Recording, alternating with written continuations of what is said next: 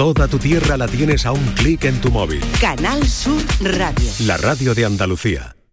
Hola, muy buenas tardes. Muchas gracias por eh, escucharnos en Canal Sur Radio. Estamos abriendo esta ventana a la salud los viernes durante este mes de agosto con esta recuperación de contenidos y este acercamiento que hicimos a la música y la neurología gracias a la amabilidad y conocimientos del doctor Jesús Imbroda, presidente de la Sociedad Andaluza de Neurología. Muy buenas tardes y muchas gracias por estar a ese lado del aparato de radio. Canal Sur Radio te cuida. Por tu salud. Por tu salud con Enrique Jesús Moreno. Y con la colaboración en segundo viernes consecutivo del doctor Jesús Romero Imbroda, que nos conduce por algunos aspectos de la música eh, y la medicina. Y eso lo hacemos, o se nos ha ocurrido, porque hay una experiencia inédita de la Sociedad Andaluza de Neurología, que es eh, la entidad, la sociedad científica que preside nuestro invitado y que eh, pues bueno, contiene una playlist en, en, las plataformas digitales, en concreto, en Amazon por una parte y naturalmente en Spotify, que fue donde empezó. Y bueno, estamos recorriendo algunas de las canciones que tienen que ver con, eh, con la medicina, que de alguna forma reflejan aspectos. Y qué interesante lo que nos entregó en la primera historia Doctor, muy buenas tardes. ¿Está usted ya preparado, no? ¿Estás preparado? Sí, sí, buenas tardes, muchas gracias. Ah, buenas. Aquello de ¿Are you ready? pues yes, I'm ready.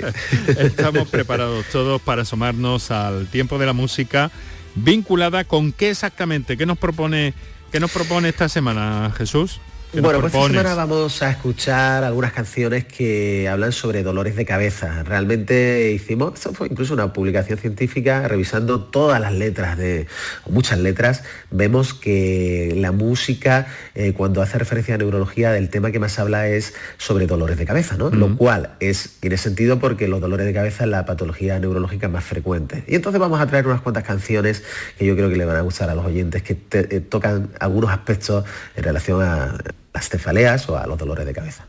¿Por cuál empezamos? Pues mira, a empezar por un grupo español, que a mí me encanta, tiene unas composiciones espectaculares, que es Estopa. Estopa directamente tituló una canción con el nombre de un fármaco, ¿no? Hemicraneal, ¿sabes? Y entonces, básicamente, en, ese tema, lo que se persigue muchas veces la, la expectativa que, tiene todo paciente, es decir, tengo, me pasa una cosa, eh, dame una solución y se me quita, ¿no? En este caso, si, si te duele la cabeza con hemicraneal, vale. Bueno, yo también tenemos que decir los neurólogos que hemicraneal, eh, este tipo de productos, hay que tener mucho cuidado porque es un fármaco antiguo, porque es antiguo no es que sea malo, pero hay que conocer su perfil de seguridad. No se puede abusar del hemicraneal por varios aspectos, ¿no? porque puede haber efectos secundarios un poco serios y, además puede cronificar los dolores de cabeza. ¿no? O sea que hemicraneal es una buena opción para puntualmente una cosa muy concreta. es curioso que no tiene nombre de medicamento. ¿No? Tiene nombre... Hemicraneal. Bueno, hemicraneal, hemicraneal sí es el nombre comercial de uno de los fármacos. ¿Sabe? Es decir, eh, migraña, la palabra migraña viene de hemicrania, mitad del ah. cráneo, ¿no? Es decir, ah, son, suelen ser unos dolores intensos, unilaterales, y, en este caso eh, el nombre comercial de, del producto eh, pues se llamó emicraneal, este, como, para que la gente pues sepa de, qué va a hacer ese fármaco. ¿no? Muchas veces que todo el mundo dice, oye, ¿quién pone los nombres a los fármacos? ¿Por qué es tan complicado? ¿no? Pero en este caso, bueno, es bastante intuitivo, ¿no? De que el emicraneal quita las migrañas. pues vamos con ese emicraneal con estopa. Deja que la lluvia acaricie tus párpados, que la humedad se clave en tu sien. Deja que esta noche tus pies anden descalzos, no los pares si empiezan a correr. Deja que el deseo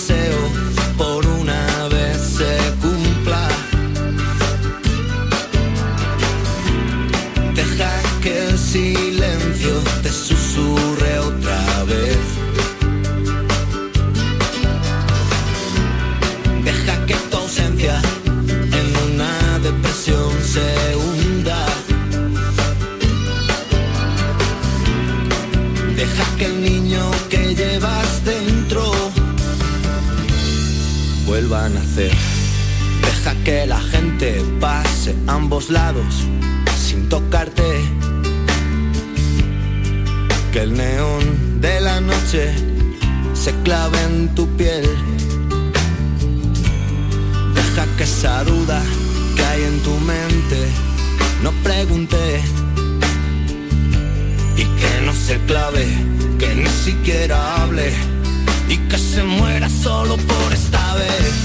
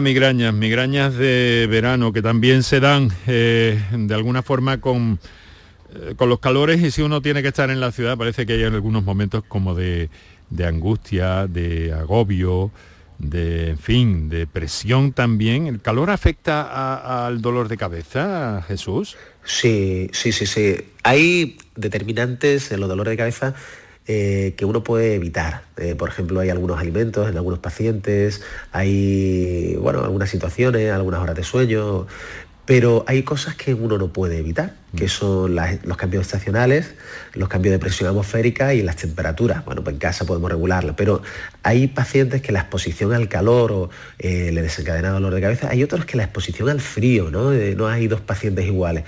Pero eh, evidentemente el- el, eh, por encima de los 26, 27 grados es como que todo uno se vuelve un poco más perezoso y los dolores de cabeza afloran, ¿no? Por tanto hay que cuidarse, refrescarse, evitar los golpes de calor, todo el mundo tiene que eh, hidratarse, ¿no? La deshidratación puede provocar dolores de cabeza también y, y a cuidarse. Y es cierto que si te da el sol en la cabeza, aunque no llegues a una patología o a un problema o a un golpe de calor, ni mucho menos, pero eh, ¿puede ser un motivo de que surja un dolor de cabeza? Si no Sí, llevas sí, sombrero. sin duda. ¿Sí? Sí, sin duda, sin duda. En muchas ocasiones, lo bueno, a veces es la gente instintivamente se pone algo frío, ¿verdad? Cuando tiene algo dolor de cabeza, incluso a veces se comercializan como, como una malla que se pone en la cabeza, que se mete en la nevera y la gente encuentra alivio en ese Entonces, sentido. Sí, salir a la calle, que mamá decía, niño la gorra, niño la gorra, siempre es conveniente. Las madres son sabias y eso, eh, eso es así. O sea, que hay que seguir esas recomendaciones, por supuesto. Muy bien, pues vamos con el siguiente tema que se llama así, dolor de cabeza, ¿no? Sí, es, se llama Headache, es de Floetry, es una cantante norteamericana que hace es, como muy, es un tema muy, muy elegante, la verdad es que para que se llame Headache lo hace muy elegante y habla sobre aspectos ¿no? del dolor de cabeza a nivel bajo de energía. A todos nos pasa y a los neurólogos nos preocupa que, la gente cuando tenga dolor de cabeza pueda tratarlo de manera rápida pues para no perder el día desde el punto de vista social o desde el punto de vista laboral. ¿no? Y este tema es, es muy bonito. Floetry Headache.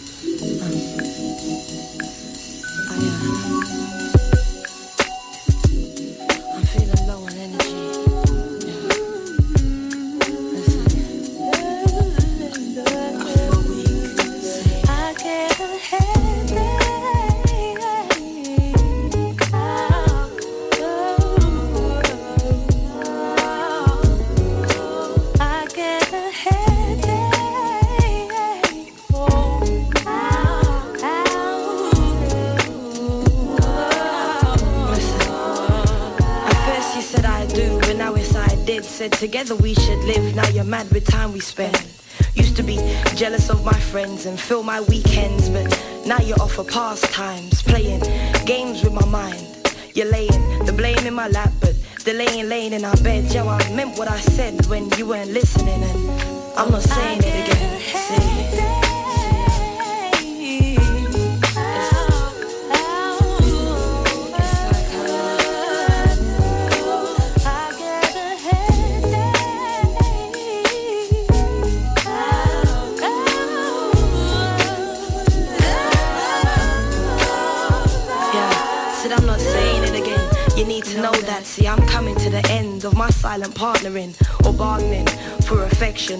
satisfaction from regulation, bare minimum.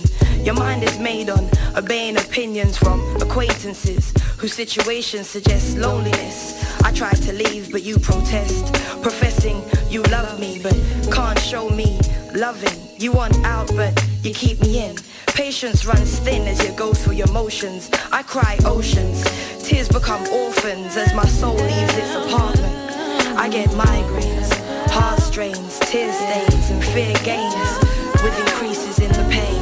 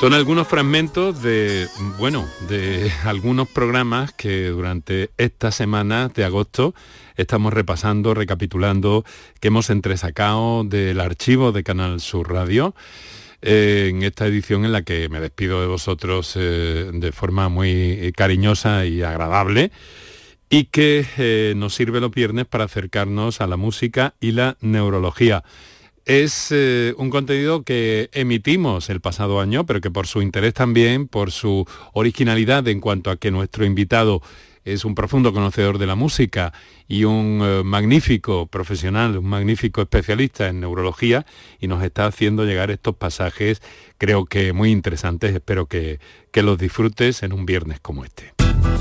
Por tu salud, escucha Canal Sur Radio. El valor que tiene la música como elemento terapéutico incluso para muchas cosas eh, y que se está poniendo de manifiesto cada vez más. Es sin duda que, deja unos efectos sobre nuestro cerebro, ese que hemos descubierto también, doctor Jesús Romero Imbroda, que, es maleable y que podemos moldear de alguna forma para conseguir de ese modo ser eh, más, más felices, ¿no? Y esto nos parece muy importante y deberíamos tenerlo en cuenta y además eh, Jesús es un gran conocedor de, de, todo esto, porque su pasión de la música, ¿de dónde, de dónde le viene? ¿De dónde te viene? Bueno, yo creo que es eh, familiar, ¿no? Eh, en casa toda la familia siempre hemos escuchado mucha música, en todos los encuentros familiares pues había una guitarra de por medio. Ahora tenemos acceso a, bueno, gracias a la radio y después gracias a la plataforma de música digital, de, poder escuchar casi cualquier canción, pero antes la única manera de, escucharla era cantándola tú, tocándola con la guitarra, y es una moneda de de, contestar con, obras artísticas, tú tocándolas, ¿no? Y entonces yo creo que empezó por ahí. Y antes de que yo pisara la Facultad de Medicina de, Granada, donde yo soy de medicina, eh, yo ya tenía mi grupo y me gustaba la música. Y es algo que, me ha acompañado a lo largo de mi vida. Sí, y esa pasión le viene además de un modo muy especial, porque no queremos adelantar acontecimientos, pero para el último programa de esta serie, aquí en Canal Sur Radio, esto es por tu salud, ha preparado una playlist un poco especial. ¿No puede adelantar algo? bueno, ¿O prefiere guardar el secreto? Eh, bueno, la gente muy Una bonita historia, cuéntenos. Bueno, venga, por adelante. El último programa, es decir, estamos hablando de música, medicina, música y neurología, pero el último programa, eh, eh, eh, Enrique me ha prometido que me va a dar la oportunidad de, hacer una playlist de temas que no tengan que ver con la medicina, ¿no? Y entonces en esa licencia vamos a rescatar canciones del año 84, básicamente de una playlist que mi tío Javier Imbroda, que es un hermano de mi madre, fue un poco el que inculcó la música en mí, en mi familia, en sus hijos, que se llama Javi Pablo, que tiene un, un grupo fantástico, y y es homenaje a que tú cuando eres pequeño, yo en ese momento tenía cinco años, eh, recibes ciertos estímulos, ciertos inputs que pueden marcar tu vida, ¿no? Y entonces en este caso era una playlist en un cassette que, bueno, que recordaremos en ese último programa. Bueno, pues ya eh, queda anotado ahí para el último programa, pero es una bonita historia y eh, además que dice mucho de su sensibilidad musical, personal y, conservacionista también, de un objeto tan singular, como una cassette, como una cinta de cassette. Bueno, pues... Yo creo que las canciones, las canciones suenan sueltas, pero a veces en el contexto de una playlist mm. generan un nuevo sentido, ¿no? Y, de eso tratará ese programa. Interesante. Bueno, pues iremos a eso más adelante. Eh, venga, mm, vamos a despedirnos con una migraña. En el mejor de los sentidos. yo creo que, que, es el dolor de cabeza intenso, reconocible, eh, mucha gente tiene, y es un grupo eh, que se llama 21 Pilots, 21 pilotos, es un grupo de Estados Unidos, eh, con una canción contundente que la titula Migraña, ¿no? Y hablan pues de dolor, de, afectación general, de, soledad, de repercusión del estado de ánimo, ¿no? Todo, todo el mundo que ha tenido una crisis de migraña se va a ver reflejado. grupo intenso y yo creo que es una canción muy chula. Bueno, pues eh, con ella nos quedamos. Eh, Jesús, muchas gracias. Jesús Romero Imbroda, muchas gracias. Hasta la próxima semana. Seguiremos repasando música y medicina, salud y todo en estos encuentros de los viernes que, eh, que tan placenteros nos están resultando. Muchas gracias, Jesús. Muchas gracias. Un abrazo a toda la vida. Aquí lo dejamos, queridos amigos. Muchas gracias por compartir con nosotros, por estar con nosotros a estas horas de la tarde en esta edición y programación muy especial de verano, agosto 2023, en la que de alguna forma también me despido de vosotros y eh, pues bueno, que sigáis disfrutando con la radio, con Andalucía Turismo y con todo lo que esta marca eh, os tiene preparado para este verano. Que vaya muy bien, muy buenas tardes.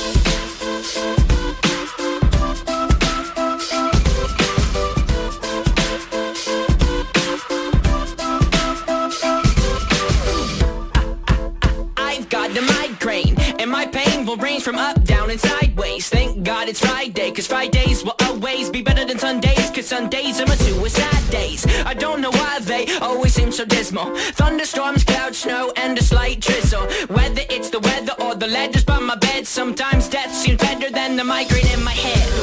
Let it be said what the headache represents. It's me defending in suspense, it's me suspended in a defenseless test, being tested by a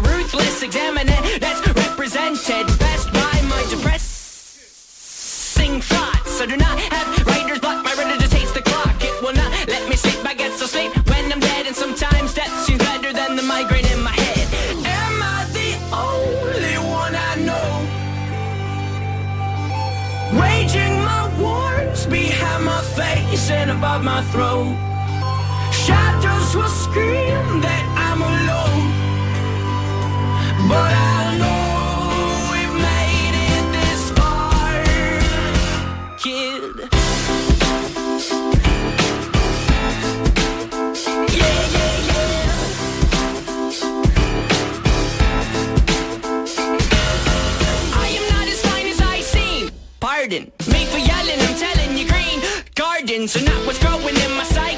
It's a different me, a difficult to beast, a feasting umber down trees, freeze frame. Please let me paint a mental picture portrait, something you won't forget. It's all about my forehead and how it is a thought that holds back contents and make Pandora's box contents look non-violent.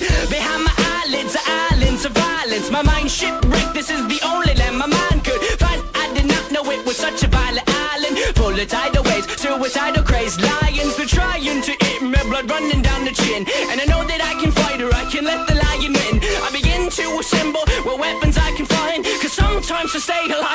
kill your mind.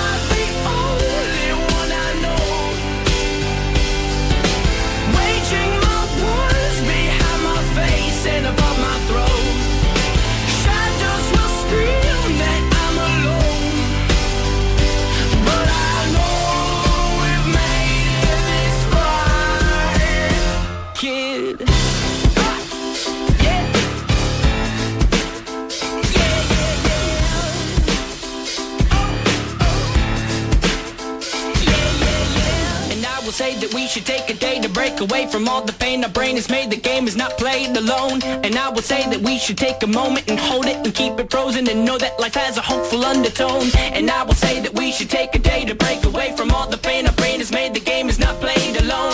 And I will say that we should take a moment and hold it and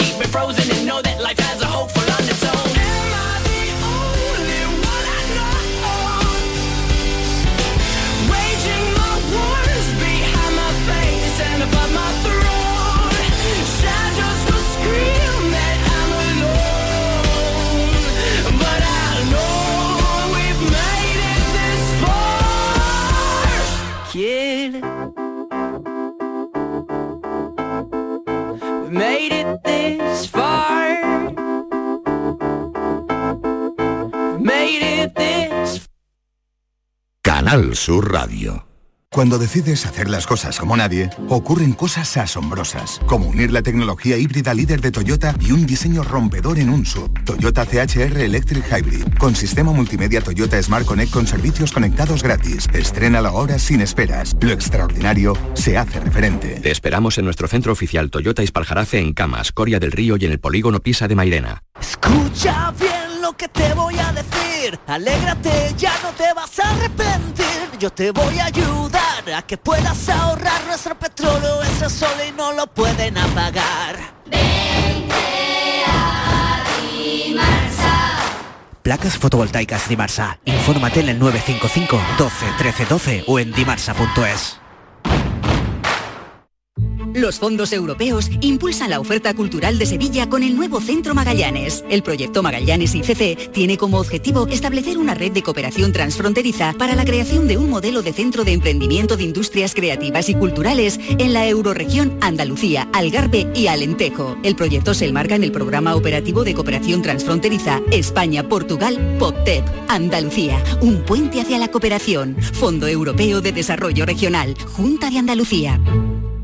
Andalucía te espera para que la disfrutes. Clima, cultura, un patrimonio enorme y riquísimo, paisajes, con unos profesionales del turismo de referencia y una gastronomía que enamora. Tú eliges. Destino Andalucía, los viernes desde las seis y media de la tarde en Canal Sur Radio. Más Andalucía, más Canal Sur Radio. Únete a la revolución solar con Social Energy. Ahorra ya hasta un 90% de tu factura eléctrica y solo hasta el 31 de agosto te descontamos hasta 700 euros o si lo prefieres te regalamos un cheque en Amazon o el corte inglés. Pide tu cita en el 955 44 11 11 o socialenergy.es y aprovecha las subvenciones disponibles. La revolución solar es Social Energy. En Canal Sur Radio y Radio Andalucía Información Destino Andalucía, con Eduardo Ramos. ¿Qué tal? Muy buenas. Mirar hacia las estrellas en muchísimos puntos de nuestra Andalucía siempre es algo muy agradable y hay incluso lugares que bajo la reserva Starlight aseguran que no haya contaminación lumínica y que nos permita ver en toda su intensidad ese regalo de naturaleza. Esta semana en Destino Andalucía le llevamos hasta la localidad granadina de Gorafe donde se encuentra el complejo astronómico de los Colorados. Además también vamos a hablarles de cetáceos en Andalucía y de una ruta turística que nos conduce hasta la localidad malagueña de Alpandeiro para hacer turismo rural y conocer la evolución geológica de esta zona que según estudio podría tener una antigüedad de 25 millones de años. Y como cada semana nuestro compañero Fernando Aliza nos traerá propuestas musicales para esta fecha. Comenzamos.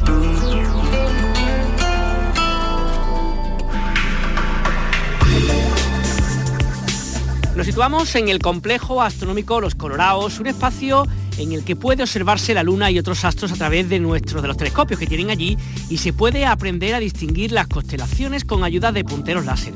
Además hay un observatorio solar y por supuesto multitud de actividades a realizar, entre otras la noche de los cuentos de los niños para que puedan disfrutar de historias especialmente creados para ellos viajando a lugares maravillosos mientras aprenden cómo viven las estrellas o las historias de algunas de las constelaciones.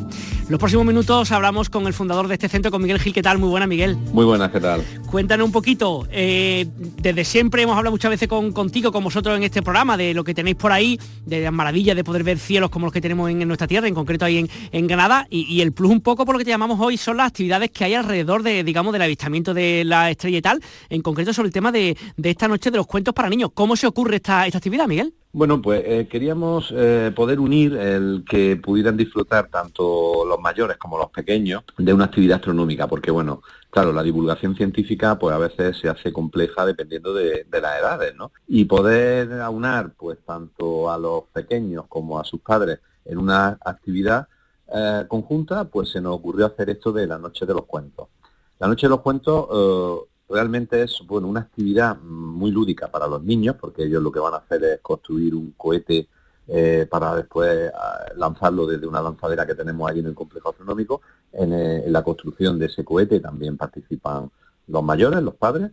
Y después, posteriormente a eso, pues hacemos una observación nocturna, eh, una para niños, hacemos dos grupos y otra para los mayores. Los niños pues se dedican a mirar por el telescopio y a dibujar lo que están viendo y con los mayores pues ya entramos en una fase un poquito más avanzada de, de lo que es una observación astronómica y poder explicar un poco más en profundidad pues lo que van a ver en el cielo. Oye, este tipo de actividades, imagino también que es una forma de, de, como se dice, ¿no? de trabajar la cantera, ¿no? De, de, no solamente que las personas mayores vayan y pasen por ahí, que se interesen del tema, que seguro que hay muchos, sino que también la gente más joven vea lo maravilloso y lo divertido que puede ser también mirar las estrellas y los astros, ¿no? Sí, efectivamente, efectivamente. Hay que hacer cantera, hay que, porque además en astronomía, pues tenemos poco, poca cantera, tenemos poca gente que, que tenga conocimiento en astronomía y que, y bueno, y hay que ir creando esa cantera para que en un futuro pues ellos sean los encargados de sustituirnos y hacer esas observaciones astronómicas. Sí, sí, efectivamente así es. Eh, quería preguntarte, además de esta actividad, ¿no? Y digamos las visitas que puede hacerse, imagino, pues sin este tipo de, de, de cosas concretas, ¿no? Hay más cosas que estáis realizando. He, he visto también por ahí eh, temas de cata de vino, cenas, conciertos, o sea, un poco como hacer, ¿cómo se llama? Ese tipo de turismo de experiencia que se dice ahora, ¿no? De que la gente pueda, además de ver la estrella, hacer otras cosas, ¿no? Efectivamente, efectivamente. Nosotros queríamos pues hacer como una comunidad de las estrellas en las que aunáramos pues la naturaleza, la música, la gastronomía, el arte en todas sus facetas, ¿no? Y de ahí pues surgieron una serie de experiencias como puede ser esta de saborear las estrellas eh, o la cata de Anímedes, eh, en el que realizamos una cata de vino. Eh, todo lo hacemos con productos locales, productos de la zona de Granada. Y, y, la verdad que son actividades que tienen muy muy buena acogida. Mm, aparte de estas que son más eh, gastronómicas, ¿no? lo que sería la geastronomía, uh -huh. mm, tenemos otras actividades un poco más, eh, digamos, científicas, como puede ser eh, el tema de astrofotografía de gran campo. Eh, hacemos otras actividades como el viaje sideral, en el que ya entramos en conceptos eh, más científicos de la astronomía. En fin, tenemos un amplio abanico de, de experiencias pues, tanto para mayores, pequeños, como para neófitos en el tema de astronomía o gente que ya tiene un conocimiento un poco más afianzado. Eh, Miguel, este tipo de actividades son actividades que venimos a menos realizando durante todo el año. ¿Se piensan también eh, un poquito más de cara ahora al verano? ¿Cómo es un poquito el, cómo habéis organizado todo esto? Bueno, el verano es cierto que, bueno, por la peculiaridad de que el clima es mucho más agradable, bueno, deberíamos de tener un clima agradable ahora, pero por suerte está lloviendo y hemos tenido que suspender algunas actividades. Pero sí que es cierto que el verano pues es una temporada en la que la astronomía pues está mucho más en boga y todo el mundo le apetece salir por la noche, no hace frío, mirar al cielo, eh, se puede estar hasta alta hora de la madrugada. El invierno, bueno, pues tiene la peculiaridad del frío, ¿no? Y, que, bueno, no todas las noches eh, está el cielo despejado para poder observar, pero es cierto que el cielo de invierno tiene muchos objetos celestes muy bonitos de disfrutar y también tiene una gran ventaja, es que se puede empezar la actividad muy prontito, porque a las 5 o las 6 de la tarde ya anochece y para las 8 o las 9 pues has terminado y estás en tu casa cenando tan tranquilamente, ¿no? Mientras que en verano pues hasta las 12 o la 1 de la madrugada no terminan la actividad. Mm, eh, Miguel, también quiero preguntarte un poco por, por los públicos que hay, sobre todo si ahora en, esta época ya estival, ¿notáis que hay más presencia como de turistas astronómicos, si podemos llamarlo así, o siguen siendo gente de la zona que ya lo conoce y que le gusta el tema, o, qué perfil de gente son las que os visitan más o menos a vosotros ahí? Mira, nosotros eh, tenemos eh, todos los fines de semana, hacemos actividades todos los sábados, ahora en verano ya empezamos también con los viernes, y es verdad que tenemos turistas durante todo el año no solo gente local, sino que durante los fines de semana, pues todo el que se acerca a conocer la zona, en este caso nosotros el complejo astronómico lo tenemos en Gorace, lo que es eh, Geoparque de Granada. Y, como te decía, durante todo el año tenemos, sí que es verdad que hacemos muchas actividades enfocadas a nivel municipal, a través de diputación y ayuntamiento, y ahí sí que tenemos un gran público local. ¿Vale? Pero durante todo el año estamos recibiendo turistas, tanto nacionales como, como extranjeros. Y déjame también, aunque se escapa un poquito de tus competencias, pero déjame también que te pregunte un poco por, por el lugar donde estáis, por Grafe y por qué otras actividades se pueden hacer, ¿no? Entiendo con un desierto más que interesante, muchos dólmenes, un lugar para visitar sin duda, ¿no? Sin duda. El paisaje, bueno, es espectacular. Eh, como ya sabéis todos, desde hace, desde el 2020, la UNESCO lo declaró Geoparque Mundial. Eh, y bueno, pues tenemos, aparte de lo que es la astronomía para hacer actividades nocturnas, por la mañana se pueden hacer rutas en 4x4, se pueden hacer rutas senderistas, se pueden visitar las 11 necrópolis que están diseminadas por todo lo que es el municipio de Gorace. Eh, tenemos un centro de interpretación del megalitismo con una guía pues que explica todo lo que sucede, todo lo que ha sucedido allí en estos 5.000 años, eh, cómo se construían estas necrópolis, estos dólmenes, cómo era la vida de nuestros antepasados allí, en fin, que hay una multitud de actividades para hacer en la zona, eh, en lo que es todo el geoparque, que estamos hablando de más de eh, 4.700 kilómetros cuadrados, concretamente 47 municipios, eh, las comarcas de Guarí, de Baza, de Huesca, de Los Montes, o sea que, que hay para hacer muchísimo turismo durante el día, durante la noche, y además la gran gastronomía que tenemos en esta zona. Totalmente. Así que en un fin de semana seguro que se queda corto, hace falta más días y ahora que llega estos meses de verano vamos a aprovechar para estar, más días por ahí. Pues sí, además el alojamiento en Casa Cueva, que es uno de los alojamientos más típicos de esta zona de Granada. Pues Miguel Gil, fundador del Complejo Astronómico de los Colorados en Grafe, muchísimas gracias por estar con nosotros y que tengáis muy buenos meses estivales con toda la gente que os visita ahí. Un saludo muy grande. Muchísimas gracias a vosotros, un saludo. Turismo, viajes, ocio Excavadas. Destino Andalucía. Hola Edu, te propongo pasar cuatro días magníficos en Almería, ¿eh? gracias al Cultural Fest del 17 al 20 de agosto. Con el recinto ferial de la ciudad como escenario principal, también se suma ahora el paseo marítimo como alternativa para algunos conciertos ahí a pie de playa. Es un evento ya consolidado como uno de los más interesantes del verano en Andalucía, con un cartel muy bien diseñado, nos gusta mucho, porque tiene cabida para, fíjate, grandes bandas nacionales, grandes bandas andaluzas y también grandes bandas locales. Eso es algo que no suele ser muy habitual. De entre los grupos almerienses, pues están Venga Bea, Gacel Thompson o estos, los reyes del showgaze que se llaman Monte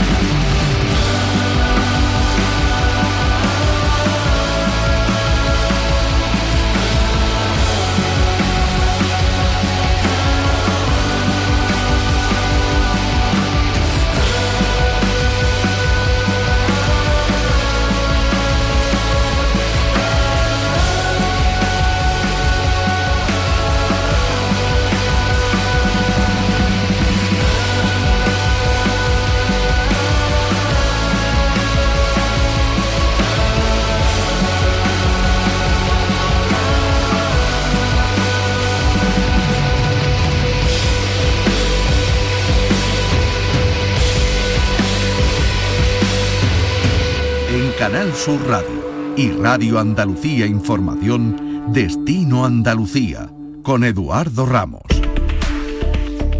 Les hablamos ahora de cetáceos en Andalucía, con reproducciones a tamaño real y esqueletos de la colección de la Estación Biológica de Doñana. La Casa de la Ciencia ofrece a los visitantes la oportunidad de tener una experiencia muy cercana con esta especie de cetáceos que pueblan el litoral andaluz, entre otros delfines, cachalotes o ballenas yubartas. Un ejemplar de esta última especie más preside la entrada del pabellón de Perú y se ha convertido a su vez en marino, la mascota de este museo sevillano. Saludamos a esta hora a Isidoro García, que es biólogo y bastante conocedor del mundo de los cetáceos. Isidoro, ¿qué tal? Muy buenas tardes. Hola, buenas tardes. Buenas tardes. ¿Qué tal? Cuéntame un poquito, para aquellas personas que no conozcan o que no conozcamos, porque yo me incluyo, me incluyo mucho en, en ello, ¿qué, es lo que podemos encontrar? ¿Qué, es lo que podemos hallar en la Casa de la Ciencia relacionado con el mundo de los cetáceos, que seguro que nos va a sorprender? ¿Qué puedes recomendarnos? Sí, bueno, pues esta es una exposición que pertenece a las exposiciones permanentes, es decir, que nos las podemos encontrar a lo largo de todo el año y tiene la particularidad que es una exposición, digamos, compartida en todo el edificio, es decir, uno conforme accede al edificio, como bien has dicho, de primera quien te recibe es una, es una ballena de yubarta o ballena jorobada eh, que se encuentra justo en la entrada, en la puerta, y a partir de ahí la exposición de cetáceos se distribuye en el impluvio, en el, patio central, eh, sostenida desde, desde el techo, y por lo tanto ofrece diferentes perspectivas para poder abordarle, para poder verla.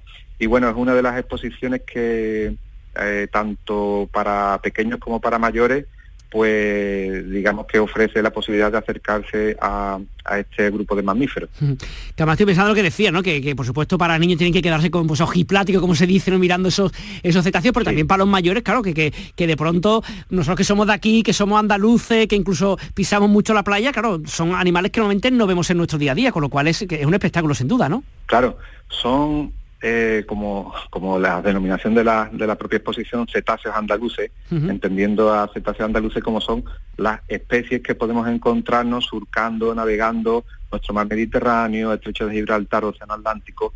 Entonces son especies que, que transitan por esa zona y concretamente las que eh, se tienen expuestas pues son corresponden a especies de cetáceos que aparecieron muertas en las playas de Andalucía en algún momento y que las personas dedicadas a su investigación pues se quedaron con los esqueletos de algunos de ellos y hoy los podemos ver expuestos, es decir, son esqueletos auténticos de cetáceos eh, encontrados en las playas andaluzas. Y si es verdad que a cada esqueleto le corresponde una, una réplica, una escultura, pues eh, del mismo tamaño, con el mismo aspecto a, como sería en la realidad. Así que contamos con figuras, con réplicas y sus correspondientes esqueletos auténticos, sí. Eh, ¿Cómo se encuentra un poco tanto la calidad de las aguas como la calidad de los cetáceos en nuestra tierra, ya que sean que, estén por aquí o pasen por aquí? ¿Cómo se puede definir? ¿Está más o menos controlada? ¿Está bien? ¿Se han visto afectados últimamente por el cambio climático? ¿Cómo se encuentra este tema, Isidoro? Sí, bueno, evidentemente, nosotros estamos inmersos en, un periodo de cambio climático, eso es una realidad y eso es algo que afecta a nivel de todos los ecosistemas. Pero si tuviese que elegir un factor que está, mm, digamos que influye directamente sobre los cetáceos, pues sería, entre, entre otras cosas, hay que destacar la presencia de plásticos y microplásticos, que estaríamos refiriéndonos a tamaños de plásticos muy pequeños, no es necesario que sean microscópicos, porque se, se pueden ver a simple vista también, pero es este tipo de materiales el que está afectando en especial a, los cetáceos porque en definitiva pues bueno los ingieren a la hora de alimentarse y pues les causa problemas pues como la muerte. El hecho de comerse un trozo de plástico grande no solamente uno sino que los van acumulando en su aparato digestivo por confusión con sus alimentos como pueden ser calamares medusas pues hace que llegue un momento en que estos animales eh, se les obstruya su aparato digestivo y terminé muriendo al no poder seguir alimentándose ya con normalidad. Y un plástico grande es peligroso, un plástico grande es destructivo para la fauna eh, acuática, pero los plásticos pequeños son todavía más peligrosos, es decir, los restos de plástico proceden de la degradación de esos grandes plásticos y que pasan con mucha facilidad, ya sea a cetáceos como, como a peces, y bueno, y pueden terminar en, en nuestra propia mesa. Está claro. Así que es uno de los, dentro de la contaminación, es uno de los aspectos en los que hacemos especial énfasis cuando, cuando trabajamos con los grupos eh, allí en la Casa de la Ciencia de Sevilla. Eh, cuenta un poquito, la gente que visita las casas de la ciencia de Sevilla, entiendo que habrá una buena parte público que será infantil durante el curso escolar, por supuesto, ¿no? que va a visitaros, pero también público de todo tipo, no solamente sevillanos, sino incluso eh, turistas que acuden a la ciudad y que les apetece conocer otras partes de nuestra Andalucía, ¿no? Efectivamente, lo has descrito bien. Contamos con grupos de escolares, sobre todo entre semanas. Hay un trasiego de grupos de diferentes localidades de Sevilla, fuera de Sevilla, eh, que vienen expresamente a ver las exposiciones de, la Casa de la Ciencia y también pues contamos con público, pues turistas extranjeros, mmm, turismo también nacional y también extranjeros que vienen buscando estas exposiciones. Y claro, la de los cetáceos como digo es una exposición muy fácil de ver y que está de manera repartida por todo el edificio, entonces no pasa desapercibida para uh -huh. ninguno de los visitantes. Uh -huh. eh, aquellas personas que estén interesadas, ¿cómo es la forma de hacerlo? ¿Simplemente presentándose allí? ¿Merece la pena en reservar entradas con antelación o cómo sería un poco la forma más cómoda de hacerlo, Isidoro? En este caso, para conocer las exposiciones, o en concreto la de cetáceo, que es una de las exposiciones permanentes, como digo, pues simplemente es cuestión de presentarse en la Casa de las Ciencias.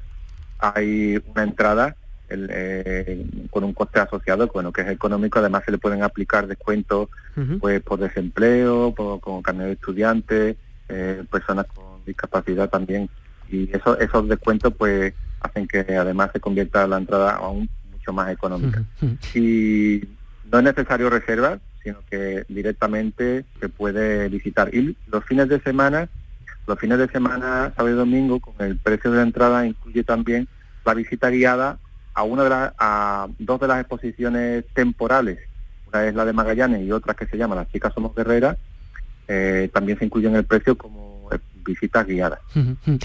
eh, ¿En verano tenéis actividades específicas o digamos que es como el resto del año? En verano hay que tener en cuenta que la Casa de la Ciencia de Sevilla el Museo Casa de la Ciencia de Sevilla pues cierra a mediados de julio uh -huh. entonces hasta hasta esa fecha pues se puede visitar con normalidad, como cualquier otro día. Eh, los lunes mmm, eh, permanece cerrado, pero el resto de la semana, de martes a domingo, pues se puede visitar sin problema. Pues Isidoro García, biólogo y experto en cetáceos, muchísimas gracias por compartir con nosotros esta Casa de la Ciencia, esta exposición sobre cetáceos en Andalucía. Un saludo. Muy bien, un saludo también para ustedes. Próximo destino, Andalucía.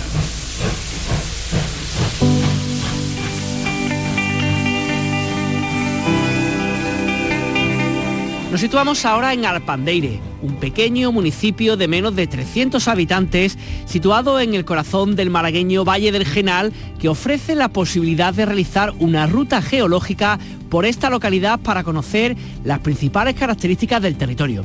Esta ruta ofrece información sobre la evolución geológica de esta zona. Para ello han sido colocados paneles informativos en distintos puntos de la localidad y sus alrededores. Hay que recordar que Arpandeire hace ya pues 25 millones de años aproximadamente no estaría a 700 metros de altitud como se encuentra ahora, sino mar adentro frente a la costa que antes se situaba donde ahora se encuentra Sevilla. La ruta geológica de Arpandeire es una iniciativa desarrollada por GeoInverse. Hablamos con uno de sus miembros, con Mario Sanz. ¿Qué tal? Buenas tardes, Mario. Hola, buenas tardes, ¿qué tal? Muy bien. Cuéntanos un poquito este proyecto, eh, en qué consiste y qué, qué, es lo que puede disfrutar la gente que se acerca al entorno de, de Alpandeire para conocer. Pues mira, fíjate que, mm, que, habíamos pensado que la gente que paseaba por esos pueblos y, y, ese valle tan bonito, pues estaba pasando desapercibió una de las una de las cosas que más nos fascina a nosotros, que es realmente la, la geología que tiene los lugares.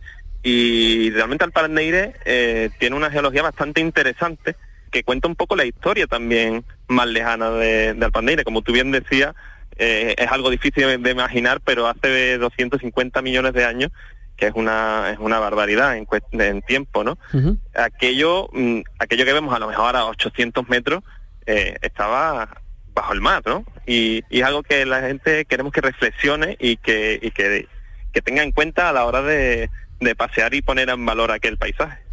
A ver, entonces dame, o sea, yo sé que es complicado explicar en poco tiempo y resumidas cuentas, pero ¿cómo hace 250 millones de años estamos hablando, ¿no? Alpender está bajo el mar y ahora es una montaña que está ahí en la serranía de Ronda, ¿cómo, cómo ha sido ese proceso? Pues mira, mm, fíjate mm, que incluso más allá de la vida que podemos ver ahora mismo en ese valle, como son las plantas y la fauna, eh, también tiene vida el interior de la Tierra y la ha tenido desde, desde hace muchísimo tiempo, ¿no? Y, sigue viva. Quiero decir con esto que las placas que tenemos bajo, bajo nuestros pies están en continuo movimiento, aunque sea un movimiento lento que no percibimos a escala humana. Eh, eh, esto es así y, y, y las placas se mueven, ¿no? Entonces tenemos que pensar que los continentes que mm, pisamos hoy en día no siempre han ocupado el lugar que ocupan hoy en día. Eh, entonces, pues, pues bueno, por una serie de fuerzas que hay bajo tierra, estas placas se van moviendo de un sitio a otro y precisamente cuando choca una con otra, eh, hacen tal fuerza que emerge la tierra hacia arriba, para que todos nos entendamos, y surgen nuestras cordilleras y nuestras montañas, como es este precioso valle. Hmm. Eh, por lo que vemos en, la página web vuestras, habéis situado, si no me equivoco, hasta cinco puntos de información en otros tantos lugares. ¿Cuáles son estos puntos de información y qué nos da, qué, nos informan cada uno de ellos? Así es, pues mira, tenemos un primer panel que, es explicativo del, del proceso de lo que es el camino que hay que seguir para ver todo esto, mm, todos estos paneles. Y, y los otros los otros paneles, que son cuatro, eh, hacen mucho hincapié en, el agua y en la caliza, ¿no? Esos procesos geológicos que bajo el mar formaron la roca que hoy vemos en día en superficie y, sus características. También es muy importante el agua para todos como recurso y para el pueblo en especial porque mm, aparte del, recurso agua que es necesario para el humano, también eh, ayuda a, una serie de procesos geológicos externos que no es muy común y que en el pueblo se dan, como son las llamadas alfaguaras, que son brotes de agua que emanan bajo nuestros pies en las épocas de lluvia. Y así tenemos otro panel explicativo en lo que es el Pozancón, que es un gran manantial de agua en estas épocas. Eh, también quería preguntarte, eh, eh, Mario, el, hecho de si todo esto, toda esta información que ponéis, que están situados en esta, digamos, estos paneles, ¿son visitables más o menos en un día? ¿Se puede hacer tranquilamente? ¿Es recomendable en más de una jornada? ¿O cómo sería para aquellos que no estén escuchando que le apetezcan darse una vuelta por Alpandera y por la serranía malagueña? ¿Cómo debería hacerlo? Mira, pues esta ruta, más mm, lejos de ser una un camino a seguir son puntos de interés, ¿no? En los que se puede visitar perfectamente en una mañana, una tarde cortita. Así hemos querido mm, distribuirlo de forma que también puedas disfrutar pasando de un punto a otro, disfrutar del pueblo. Entonces es una ruta que, que va atravesando el pueblo y va viendo también lugares del pueblo para disfrutarlo y ya te digo, se puede hacer perfectamente en dos horas como mucho. Vale. Para aquellos que no lo conozcan, ¿qué se puede visitar o qué se debe visitar en Alpandera y alrededores? Bueno, pues geológicamente ya eh, está claro que esta ruta, pero por supuesto tenemos tenemos puntos de interés como es la casa natal de Fray Leopoldo, tenemos eh, en, los, en los alrededores el paisaje que, que tenemos también es cárstico y también podemos hacer una ruta por senderos de los huertos, eh, podemos visitar el río, ya te digo, el paraje natural es algo primordial en, en, nuestro entorno, pero yo haría hincapié sobre todo en una cosa que creo que es característica de este pueblo y es su gente. Eh, para mí es el mayor valor que tiene este pueblo porque, ya te digo, yo realmente no nací allí, pero la gente se involucra con cada persona que llega y eso te hace sentir al final como en casa. Totalmente. Estaba pensando que al Pandeire, ¿no? Para aquellos que somos de Málaga, pues siempre tenía una referencia, ¿no? Más o menos cercana o lejana del tema de Fray Leopoldo, pero tiene como un antecedente mucho más antiguo que este del que estamos hablando, ¿no? Claro, fíjate, cuando, cuando empezamos en un pasado lo, hacemos, de una forma inmediata en, el, en la historia humana, pero em, fíjate si hay pasado detrás del humano que, que no representamos ni el 1% de la historia, ¿no? Oye, junto con, con, esta zona de la que estamos hablando, de esta localidad, entendemos también que en zonas cercanas también se podrán encontrar estos mismos tipos de restos de los que estamos hablando, ¿no? Por supuesto, al final eh, un pueblo es un asentamiento y, está subordinado a su, a su paisaje y este paisaje es, es, común en, tanto en el Alto Genal como en el Bajo Genal, ¿no? Todos los pueblos de la Serranía de Ronda pues tienen características geológicas similares y también se puede disfrutar de, este paisaje en ellos. Oye, déjame que ya que te, tengo aquí en, el micrófono de Carasoyo, que te pregunte por vosotros, GeoInverse, ¿quiénes sois y a qué os dedicáis vosotros exactamente? Pues GeoInverse surge, surge de dos compañeros de, estudio que, tienen inquietudes y que, y que se ven capaces y, y bueno, y crece como, como empresa autónoma y, y se especializa en, en estudios geológicos y geofísicos, sobre todo en minas. Pero no queríamos dejar apartado esta parte social también, ¿no? En la que se acerca la geología al pueblo, fuera del academicismo. Mario Sanz, de la empresa GeoInverse, muchísimas gracias por estar con nosotros y por compartir unos minutos de tu conocimiento sobre este tema. Un saludo muy grande. Un saludo, muchas gracias a ustedes. ¿eh? El Cultural Fest de Almería celebra este agosto su cuarta edición y para ello, fíjate, han ampliado en 10.000 metros cuadrados en ¿eh? su espacio, utilizando ahora toda la superficie que hay anexa al actual recinto de conciertos de la feria o del ferial almeriense. Un área de descanso de 15.000 metros cuadrados para 1.700 personas y eso va a permitir disfrutar con toda comodidad de un listado de grupos que tiene, de entre los nuestros, a Lori Meyers, Airbag o Colectivo da Silva, y de los de fuera de Andalucía, cabeza de cartel absoluto para Vetusta Morla y muchas bandas de Murcia. Claro, aquello de la cercanía geográfica, pues tira mucho. Ahí van a estar de Bogotá, Viva Suecia, Morreo o Secon. Esta última banda despidiéndose además de los escenarios y de sus seguidores porque han anunciado su separación para después del verano. Y con esta propuesta musical que nos ha traído Fernando Ariza, compañero y presentador de local de ensayo, espacio de pop rock, que se emite cada semana en Canal Fiesta Radio, nos despedimos. Si quieren volver a escuchar este programa o descargarse los que hemos ido emitiendo en los últimos años, recuerden que pueden hacerlo desde nuestra página web. Destino Andalucía con Eduardo Ramos. Radio Andalucía Información y Canal Sur Radio. Muérdeme, muérdeme,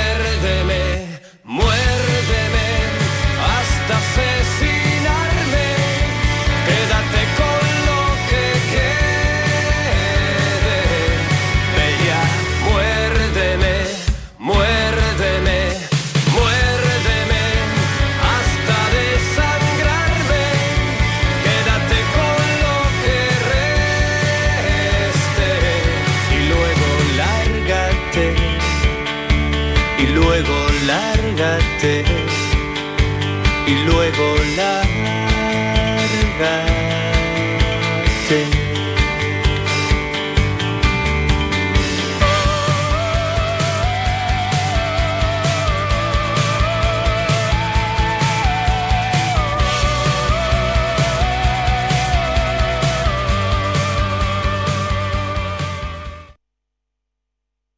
¿Se ha averiado tu termo eléctrico o calentador y no sabes dónde encontrar recambio para repararlo? La Casa del Termo tiene un amplio surtido en recambios de todas las marcas originales de agua caliente, calefacción y energía solar. Y no solo puedes adquirir tu recambio, sino también reemplazar tu calentador o termo eléctrico por uno nuevo. Estamos en Polígono La Negrilla, calle Enciclopedia 32. Contacta con nosotros en el 600 04 0484 o en ventas arroba lacasadeltermo.es.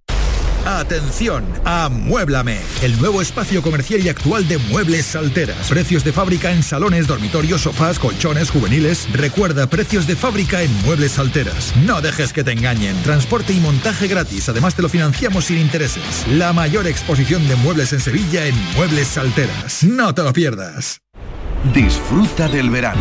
Imagina todo lo que te queda por hacer, por conocer, por descubrir, por escuchar. Y tu radio sigue estando aquí para ofrecértelo. Actualidad, información, compañía, diversión. Toda Andalucía contigo en tu radio. Más Andalucía, más Canal Sur Radio.